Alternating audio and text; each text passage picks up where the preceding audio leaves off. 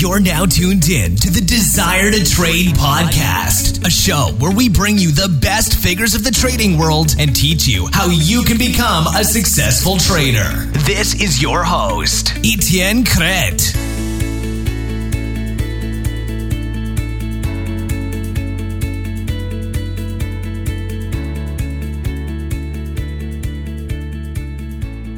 Etienne Crete here, Forex trader and founder of Desire to Trade. Welcome to episode 95 of the Desire to Trade podcast. There's only five episodes left before the 100th episode. Last week for the episode, I sat down with the trader I met at the China Forex Expo. And this week I did the same with the leader of the panel discussion at that expo, Rauan Khassan. Rauan is working at TradingView, which is pretty much my go-to option all the time in terms of platform but it felt really good to meet someone from the team at TradingView and to hear about everything they had to work on, all the things they faced, but also to get Rauan's perspective of trading.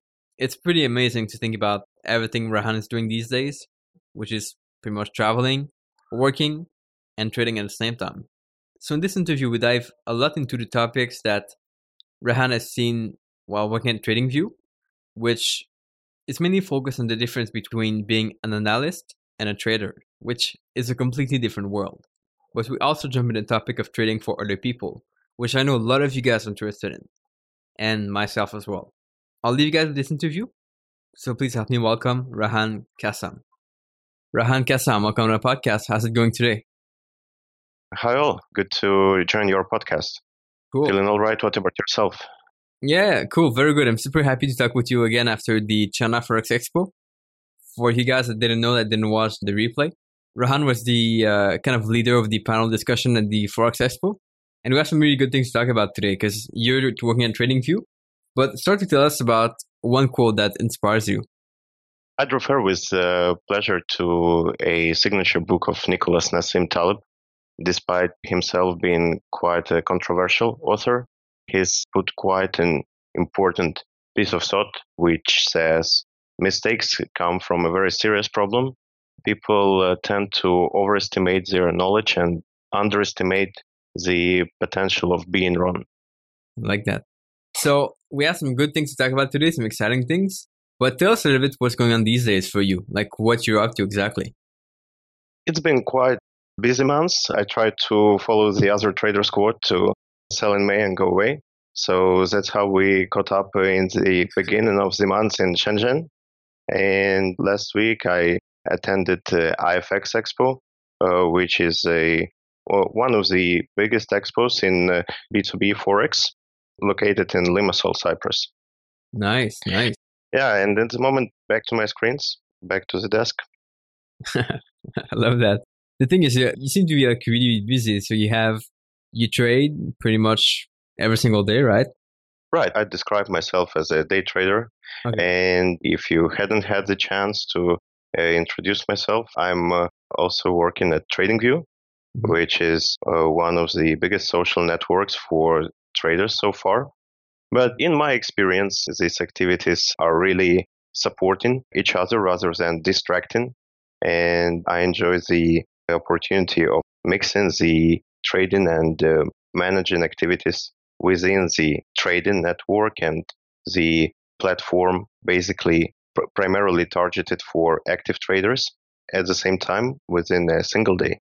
Yeah, it's a lot though. Even if you do this plus traveling, like it's it's really a lot.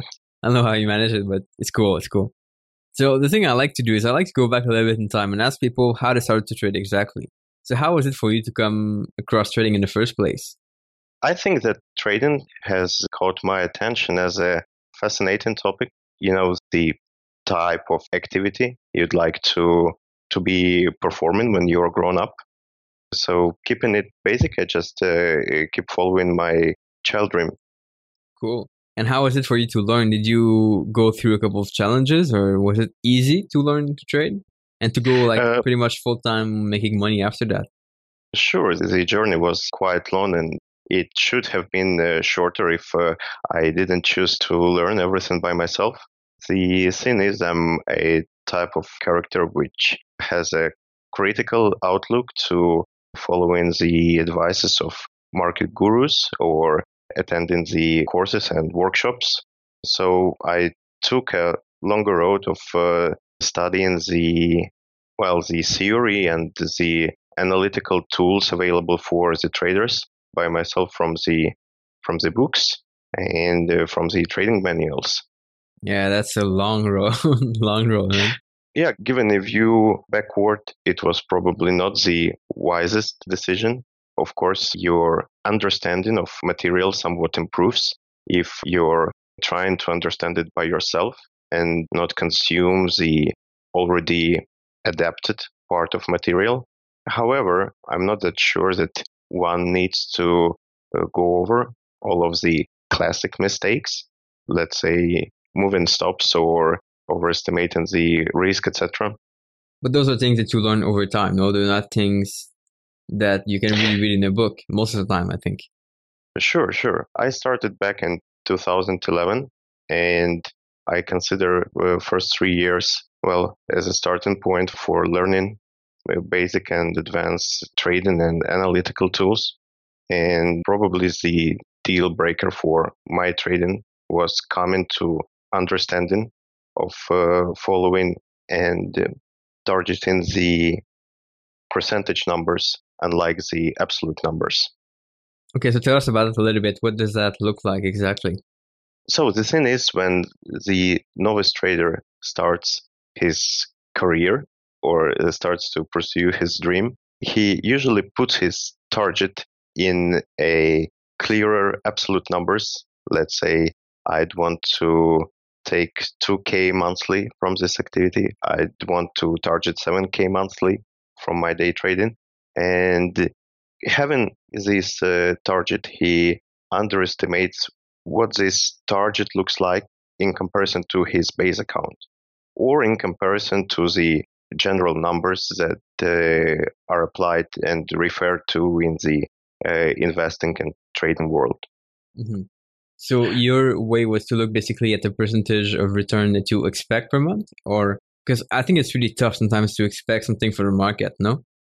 Well, you just need to be honest to yourself and to put your target correctly. Let's get down to numbers and uh, choose a, a standard uh, real account traded at 10k USD and imagine this person targeting 5k turnaround in a month, which means he's targeting 50 percentage growth rate month-wise and over 600 percentage growth in on an annual rate. So if uh, by some chance which is a statistical mistake. This uh, this person confirms this result. The likelihood of this result being confirmed and repeated again is quite quite marginal. Pretty close to zero, let's say. yeah. Yeah. So the thing is that when you're just starting trading, you put so much more attention to your immediate result. Like I need to get my numbers green by the end of the month. And today is 30th of May. So I've got 60, 36 hours to go. so let's say I take 20x leverage on dollar yen right now. And probably I reach my target by months. So that's the common mistake that happens uh, over and over again. And that's something that should be excluded. Like the one needs to move his target perspective to some consistent result and it really requires some heroic patience. Yeah, yeah. So the thing I understand is that you're kind of having a goal in percentage per month, but it's kind of a realist, like it's kind of a goal that's realistic. It's not a goal that's going to be like super crazy that you're gonna have like to risk everything to get that goal. Yeah, if you're if you're asking about my personal targets, I've derived a conservative strategy which uh, target just uh, four percent monthly and a more aggressive one, which enjoys around 12 percentage monthly with the distance in drawdown three times between these strategies. So one of the difficult points that I had to overcome by myself and which is likely for the other traders appearing in the same position is the understanding that these numbers that you can pursue can be consistent, but they are not sexy enough. If you go back to your standard and basic account of let's say 10K or 20K, and you apply this 4% monthly return, mm-hmm. it may look good for the newsfeed, but it doesn't look sexy for yourself. It's like counting your profit in hundreds, and it probably won't be justified for the more people. Yeah, I know a lot of people and, at that level where they, they struggle. They get told yeah, like people that they couldn't like they, they cannot get a high return in percentages, so they get like frustrated because they don't have enough money to trade. So how did you overcome that challenge? How did you accept the fact that you would not have a sexy like profit per month, let's say at the beginning? I think that the point of discussion that we've currently reached is some checkpoint where most of traders who are more on a gambling side or on a playground side of mm-hmm. trading get off the day trading and probably switch their focus to pure gambling or uh, they try poker, they try sport bets. And those who still want to continue, well, do some math and understand that the desirable result probably comes from the six digit number account and the actual target is becoming how to reach these funds. If you're an individual, it's highly likely you're not able to reach these funds yourself. And that's the point when your consistency starts playing for you.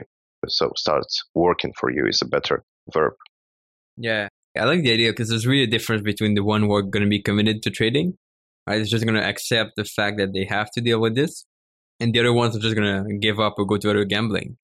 Yeah, correct. So the following point would be probably the least sexy part of the journey when you're working with, let's say, your own money account and the actual return that you're getting is uh, not exactly the amount that you would pay off your living or pay, pay off your living on the fancy lifestyle as it's uh, depicted in forex ads and uh, this period is primarily necessary to prove your ability to operate real money and uh, prove the performance uh, that you've mastered with your analytical tools. And once you reach some other checkpoint, let's say nine months or usually one year from starting this account, it's uh, really the point that you can start reaching for the external money. Mm-hmm, mm-hmm. Yeah, that's a longer story, and it uh, requires uh, some kind of well vision and mid-term planning. Unlike setting up a forex account and uh, starting day trading, targeting some absolute numbers. But if someone is uh, uh, keen to trade consistently, and if you're listening to this podcast, it's quite likely that you're among these people. I really invite you to put your current trading activity into this perspective of immediate result vs the annual result. Yeah, yeah, yeah. The the long term result, which is really really big, yeah, for sure. As you got to the point where you are trading for other people, or is it your own money that you keep trading at this point? Well, I'm I'm already managing the uh, the external funds at uh-huh. uh, the three different platforms. Uh, one is uh, Darwinex, which has recently introduced himself as an open trader network. And I think that this concept of managed accounts that are additionally regulated with the risk management bridge is quite hot topic. And uh, I believe that we'll see more of such projects in the near time because it's a valuable solution for both the person who's managing by himself and also for investors he gets an additional guarantee in the worst case scenario when the traders performance start to get to negative territory. Fx street is the leading independent portal dedicated to the forex market. It offers objective and high quality content as well as education to traders and institutions worldwide since the year 2000 it's pretty much my go-to option whenever i want to find analysis live currency news or whenever I want to find a guest for the podcast, someone who's dedicated and who's hardworking. They even have a list that allows you to compare different brokers on their website, like which one has the best spread or many other factors, which I thought was pretty smart. If you guys want to check it out, you simply have to go on fxstreet.com. Again, that's fxstreet.com, and I'm sure that's going to help. And everyone can get on that one next, or is it you have to prove a track record first and then you go on on the site? Well, basically, the registration is open for anyone, but in order to apply to the management part of the platform, you definitely need to refer to some requirements such as your account duration, your account performance, of course, your account drawdown. I think it's around 1200 Darwins being active at the moment, and uh, a few hundred of them are uh, well are quite consistent strategies. I got. It. See, I, I was not aware of that side, but it's pretty interesting as a concept for sure. Yeah, the, the concept is not that uh, new really. Here in CIS region, we had a boom of PAMM and MAM brokers, well, four or five years ago, which uh, offered these managed accounts, but their reputation and their image was somewhat destroyed by the lack of regulation. On one side, the brokers' regulation, so the projects were most likely offshore, and you wouldn't expect a well a serious investor to come to an offshore broker platform. And the other point is lack of internal account regulation.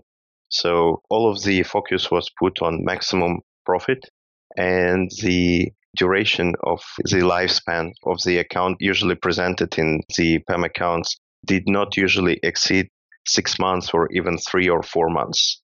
So the idea of managed accounts has got a lot of perspective, but it needs to get a better regulation.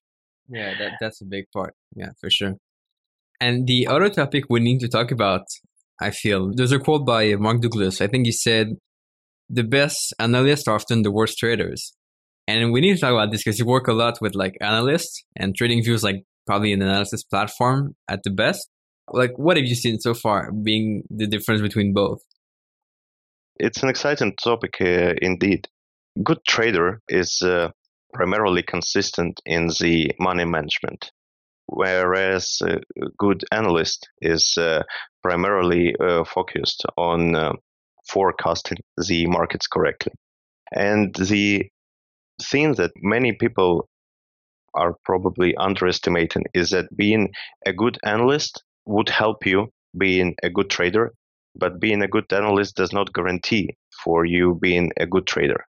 So when someone starts trading, he naturally turns his focus on understanding the markets, which uh, brings him to different manuals of uh, technical analysis, prediction strategies, automated strategies, etc.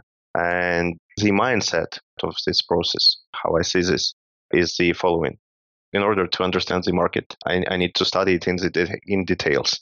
And people go into very detailed analysis, and some of them get really well in in predicting the future market moves correctly. But if this analysis is not backed up with the correct risk strategy and above all the correct money management, it won't be converted into a profitable strategy. So just a basic example, you can make eight profitable trades out of 10. But if two remaining negative trades are not well are not adjusted by risk, uh, they can destroy both your eight uh, eight previous profits and the base account. Yeah, and you could have the inverse where you could have only like three winning trades out of ten and still like make a lot of money, which is interesting. Yeah, that mainly comes off risk to profit ratio. And I found it in my personal experience uh, that uh, it's quite difficult to pursue a proper risk to profit ratio. If you really want to follow the book advices and apply risk to profit ratio more than two to one, you would come to a situation when uh, you're missing most of the calls that your analytical strategy offers to you. But if you're disciplined enough to follow this, you'd probably be happy with the result on your trading accounts goes down, but you basically cut off these noisy trades, which are good to try, but they probably end up with stop loss. Mm-hmm, mm-hmm. Is it the way you're doing it now, or I would like to ask you simply how do you take profit in your trade, basically? As I've mentioned, I follow a few accounts. So the one which is a conservative one definitely applies to this uh, strategy. So I'm not taking a position uh, responds to uh, risk to profit ratio higher than 2 mm-hmm. Well, the trading activity is around just 20 to 25 trades per month with, a, with an average duration of a week. And the other account, like it, is uh, tends to be more aggressive with the average duration of just three to four trading days. And um, well, I can see that the number of trades does not come is not directly converted in the profit difference. Mm-hmm, mm-hmm. Which is interesting. So one of them is like taking more trades, and the other one is not taking that many trades. Yeah. Cool, cool. And what would you say to someone who's good at analyzing the market? Like they have all the tools, they've read all the technical analysis books, they know like how to use pretty much all the indicators. How can they become good traders? Well, that's an interesting point. In my experience, when speaking to these professional analysts, I surprisingly see that many of them are not that really interested in stepping into this trader territory and they are quite uh, happy with uh, with being focused on the analytical side. My advice would be just plain. It's going after the money management strategy. It can probably be creating a table for yourself where you make a well a scaling table of your account size and put the put a few numbers let's say the maximum loss per trade the maximum loss applied for all trades, well, the maximum loss which is applied in case of extraordinary market situations. When when this table is built, when you place the trades, you always convert and compare and confirm the numbers that are coming from the selected position size if they're going in line with the initially suggested table. Mm-hmm, mm-hmm. But that shows a lot the importance of tracking your stats and like knowing what your strategy is supposed to be. Sure, that's something that's uh, followed more easily in comparison to money management. In my experience, when the account becomes a losing account, it's not the win to lose ratio that comes to descent. It's primarily the risk drawdown option that starts to downgrade very heavily. Mm-hmm. So it's like the trader taking too many trades? It's like trader going off the rails and applying same analytical strategy, yet regardless of the initially applied money rules. Okay, okay, okay. Okay, so it's like betting a lot on one trade because you think it's going to be right, but having no reason to bet more on that trade. Yeah, correct. Yeah, okay. It's it's interesting to talk about. The other thing I want to talk about too, and you dive in a little bit so far, is uh, this the importance of stats.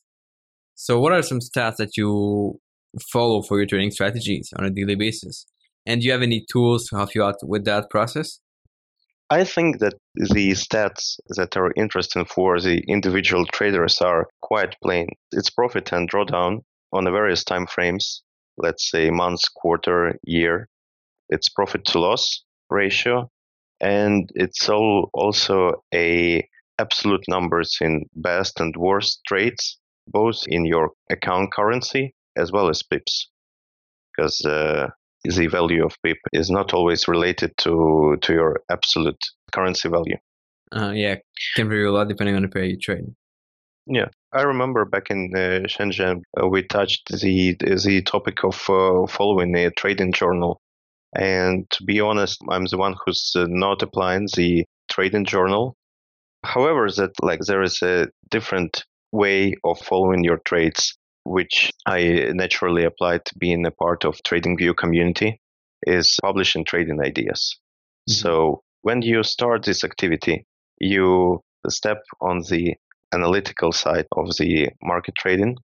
And for more people, publishing trading ideas on a regular basis can be kind of self-disciplinary thing. So if you're seeing a sell opportunity on a certain currency cross, you enter this as a trading idea. You most likely select the levels. And as long as this idea and is probably followed by some other traders or people, you feel well, an external responsibility yeah. to follow this trade in a way that was initially intended to be. If you're not having this idea published or being considered by other people, you're way more likely to break your own rule and close the position earlier that it was expected based on your own analytical strategy. So this this way of uh, publishing your ideas is a good way of self-organization. That's like just to show my experience. That, that's one thing I noticed a lot with TradingView is the fact that you get some accountability from this, and I guess also the fact that it's a social platform, so other people can like comment on your ideas, and I think that's a way to learn it also. Like you can learn hmm. from other traders, I guess. Yeah, and here I also want to uh, argue with a popular point on the contrary of uh, publishing ideas. If a successful, well, more successful traders or traders who consider themselves successful, they tend not to publish their ideas because they see it as a way of, well, sharing their intellectual property, giving a basically free access to their successful trading, well, just for reputation score or for some social confirmation. I don't really agree with uh, this outlook, as we've um, described just recently. The correct analytical approach cannot be converted into a successful trade until it's until it's executed properly. So even if you place a correct trading idea and you think that people go after it the same way as you published it, you're likely wrong because the entry point, the lot size, the actual take profit or, or stop loss level would likely be not identical to what's published in your idea. Yeah, and that's a big point. And there's also the fact of like when the person's going to exit. Maybe they have like a small profit, then they get out right away because they're stressed. And the other experienced trader might not like get out right away. So could vary a lot, of course. True. Cool, cool. So, any other advice you would like to give to traders in general, people listening to this, something they should consider or they should maybe learn? I'd want to uh, get back to the start of our conversation and underscore again the importance of the consistency in your trading. Yeah. Even if you feel that you've uh, mastered your analytical uh, strategy correctly and you've got some proven experience before, you shouldn't really speed the process over in terms of immediate result. Because in the longer term, it's not an immediate result which makes people interested in your account or in your strategy. It's rather a consistent performance which is uh, confirmed by a longer time and which is confirmed being repeated throughout the time. Yeah. So just to like rephrase this, it's not you're gonna say I made a big profit last. It's not gonna be I made a big profit last week. It's gonna be I've been making like four percent per month on average for the past like ten years or something. So I think that's much more powerful. It's always good to start with uh, at least ten months. yeah, yeah, yeah. Of course, it's not gonna be that great to have from the start, but yeah, yeah, it's, yeah. it's the idea. We've got a my Facebook uh, trader community which is uh, mainly a monitoring tool. And if you go to the community outlook, you can be surprised how a number of about million traders are unable to approve the accounts of a lifespan more than a year. So I probably won't be the, the first one in your podcast series to remind that patience pays off, but it's uh, always good to hear it another time, right? Oh yeah, of course. And people tend to not be patient. So it's good to be reminded all the time. You get patient by hearing about patience, I guess. it's a big key. Yeah. True, so true, true. how can people find you if they want to connect with you or reach out? And I think people should have to check TradingView for sure. So maybe give it a plug for it. I think the easiest way to communicate with me is uh, type Rauan at TradingView platform.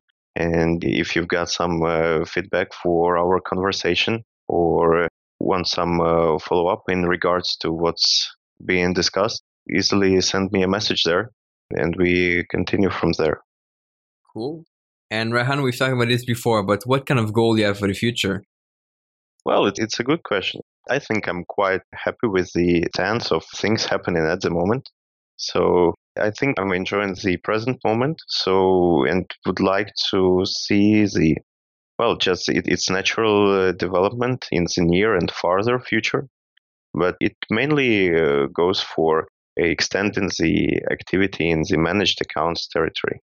Yeah, yeah, and there's like a lot of room for growth in that field for sure. Sure. And uh, for the TradingView part, we are building actively our regional communities.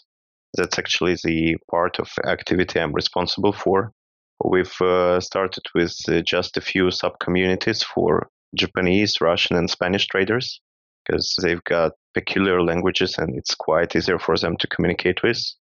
Just to give some light on the short term perspective, we are looking closely into Southeast Asia region. So Indonesian, Malay, Thailand, and Vietnamese versions are yet to come in the future months. That's a big expansion. It's pretty crazy. I like that. Yeah, but uh, it's something that's uh, really necessary for uh, for the local traders. Like yeah. on a general basis, you like understand that the one who wants to reach some data can easily do it in English, and then when you offer a localized platform, you just get surprised with how bigger the market is if you provide this localization. Cool, cool. So, Rauan, we have a question we ask a guest at the end of every podcast. If you could give only one piece of advice for traders in one sentence, what would that one sentence of advice be? Don't underestimate the importance of consistent trading. Oh, I love that. That's powerful. Rauan Khassan, thanks so much for being on the podcast. It's been a pleasure to have you here. Thanks, Etienne. Good to speak with you. I guess that was it for the interview with Rauan Khassan. I hope you guys liked it. I learned a lot from this interview for sure and I'll definitely apply a couple of things. It's always good to be reminded of patience. That's a big key here. If you guys want to check out TradingView, which is always my go-to option right now, simply head over onto desiretotrade.com forward slash tradingview. The link is going to be in the show notes of this episode. The show notes are all on desiretotrade.com. And I strongly encourage you guys to go back and listen to other episodes. There's a lot that has been covered in all the interviews. Make sure to enjoy the week make the best of it, and I'll see you guys next week for the next episode of the Desire to Trade podcast. Ciao. Thanks for listening to the Desire to Trade podcast. To get all the information on this show, free articles, and unique resources, make sure to check out www.desiretotrade.com and subscribe. Please leave us a review and let us know what you thought about the show. It's time to become the best trader you can be. See you next time.